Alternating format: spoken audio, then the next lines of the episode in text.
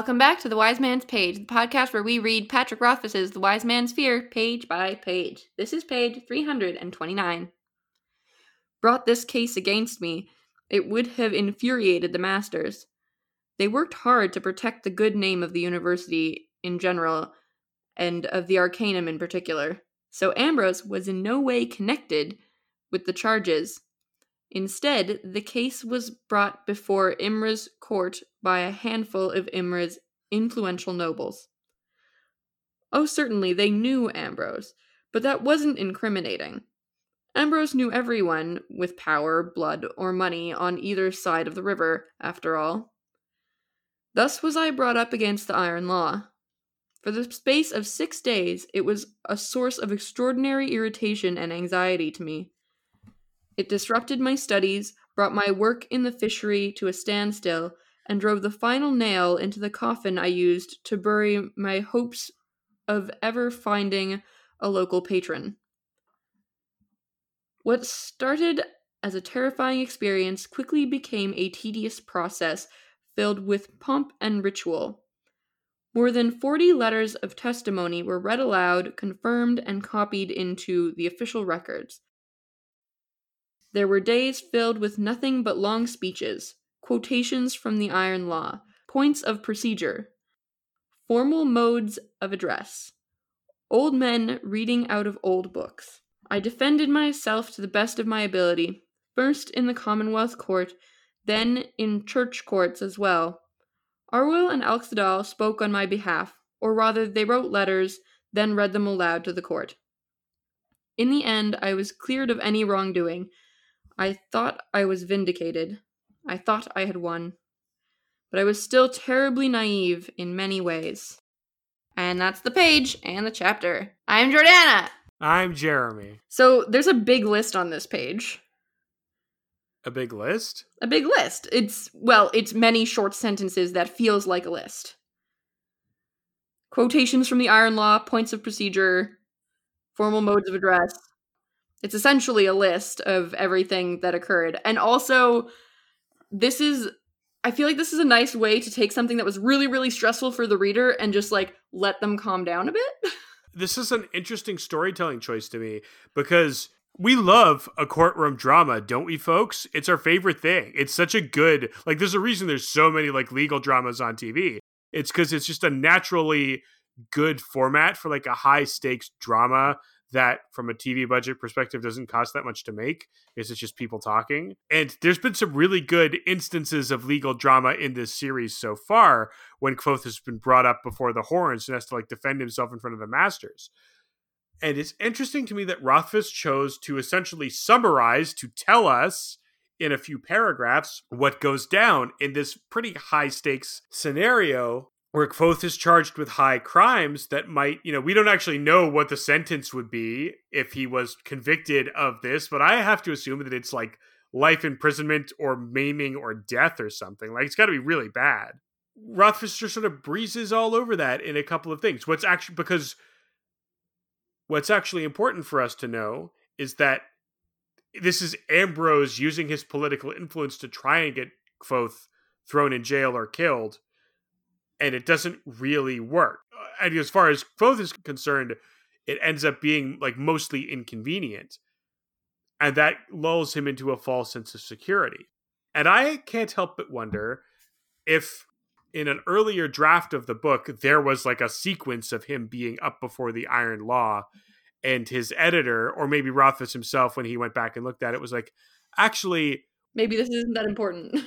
like we've had a bunch of sequences like this already, and I can afford to summarize this and just give them the important bits because it's not actually that important, and we've had other good scenes like it before. Yeah, I think that's I think that makes sense. I can definitely see this having been a much longer sequence in a less edited version. Mm-hmm. I sort of uh I imagine there's a video game anime with a man with pointy hair who points and yells objection.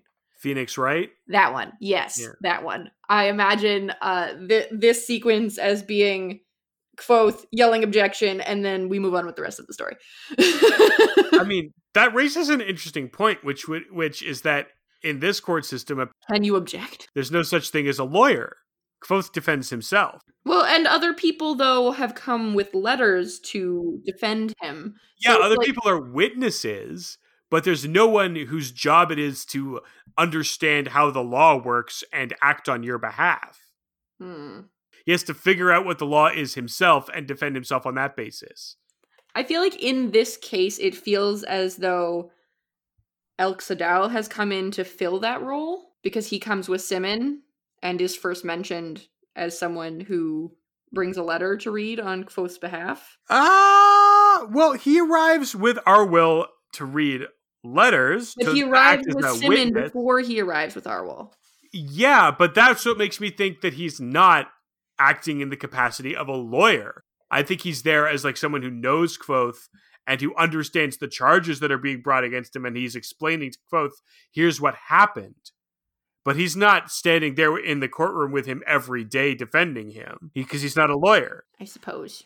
Uh, like that's the difference to me. Like in our legal system, such as it is, the point of a lawyer is like the law is really complicated and arcane, and you as a normal person don't understand the law because it's complicated and arcane, and so you can't like it's not fair to try and make you defend yourself in court because you don't understand how the law works. Someone does that for you. Okay, wait, I So- have to make a joke. Cause, cause you said that the law is arcane, but Kvothe is an arcanist, so he's really good at arcane stuff. I- I'm gonna put you in a bucket and drop you down Niagara Falls. no, you need a barrel for that at least. A bucket barrel, what's the difference? Many things, actually. My point is that in a in a world where there is like a legal code, that code is invariably too complicated for a, a layman to be able to competently defend themselves in court. That's what a lawyer's for. Yes, it does seem extremely unfair that there are no lawyers in this system. Just another way that the system is biased in favor of, you know, wealthy people because like I'm sure like a baron if he was brought up on charges could like hire some kind of legal scholar to advise him on how to defend himself in court, right? But Kvothe can't afford to do that. Indeed. Also, quick thought. Yeah. So, Simon is the son of a duke. Is a duke higher than a baron? And if you are the son of a duke, do you still hold a title or no? I'd say all of that is very deliberately vague because Rothfuss doesn't seem to understand how peerages work, or he doesn't. At the very least, he wants to keep it vague exactly how the peerages work in his world. In our world, at the very least, if you're the son of a duke or the son of a baron, you still have a title. You're still probably referred to as, at the very least, sir or master. Like the reason Would you be called lord or no? I think it kind of depends, but like maybe yes. Like I think it depends what I your think- rank in the nobility is, but yes, Isn't I it like you call a duke your grace, but lords are lesser than dukes? Um, in, no, cause well, in the British peerage, if you're the duke of something, you're in the royal family. So the correct form of address is some variant of your royal highness. Oh, I see. Prince Charles is His Royal Highness the Duke of Edinburgh. I Got think. it. No, he's the Prince of Wales. He's the royal. His royal. So his son is He's the an Duke of HRH. Edinburgh. Whereas your grace is reserved for a member of the clergy. A bishop would be addressed your grace. Oh, okay. So, see, I wonder these things as an off topic note because I just finished watching a show I would actually not recommend, but was fun to watch for the time, which is called Bridgerton. And they have this very strange, not realistic, kind of Victorian England seeming place. But all the all the dress codes, like all the all the costuming is wrong, and there's glitter places, and there shouldn't be glitter if it's technically Victorian England but they have a duke and they call the duke your grace. right. Well, in Game of Thrones, you address the king as your grace. Oh, things I didn't know about the Game of Thrones. My point is that fantasy authors have a long tradition of mixing and matching to whatever sounds cool to them. All right, that seems perfectly reasonable. You know, in our world, if you're the son of any kind of aristocrat, they have to call you sir at the very least. You know, or or lord, whatever the f- like. That's my favorite lord.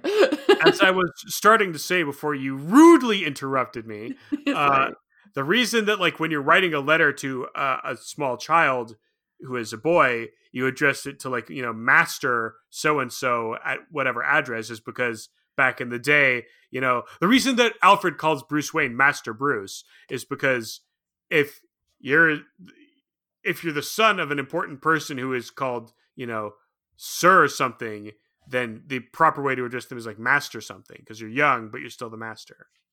Got it. Anyway, it's all very like culturally specific to time and place and the specific rules of the specific thing. How did you even? How did that even come up? Uh, I was asking about the Baron and the Duke because Simon is the son of a Duke, and I was wondering if he would be affected by this rank of the Iron Law because it affects up to Baron, and I feel like Duke would be higher than Baron. Yeah, I also have that impression. I mean, I think you can read this a multitude of ways because Sim goes pale when he sees the rod that marks the guy's authority. But he might be going pale for Kvothe. Exactly. Yes. I feel like we didn't talk about the courtroom so much, but that's okay. I only have one more note. Yeah. Well, what is it? It is that it is the end of a chapter, and this chapter was called Consortation, uh, referring to Kvothe being charged with consortation with demonic powers. Yes, indeed. And that is my final note. I think it could also be an oblique reference to Denna because there is a line on the first page where he says, The only thing missing is Denna, who is the person that he'd actually like to be consorting with. Oh, that's true. Hmm. Listeners, you could ruminate on this piece of wisdom on tomorrow's page. Of The wind.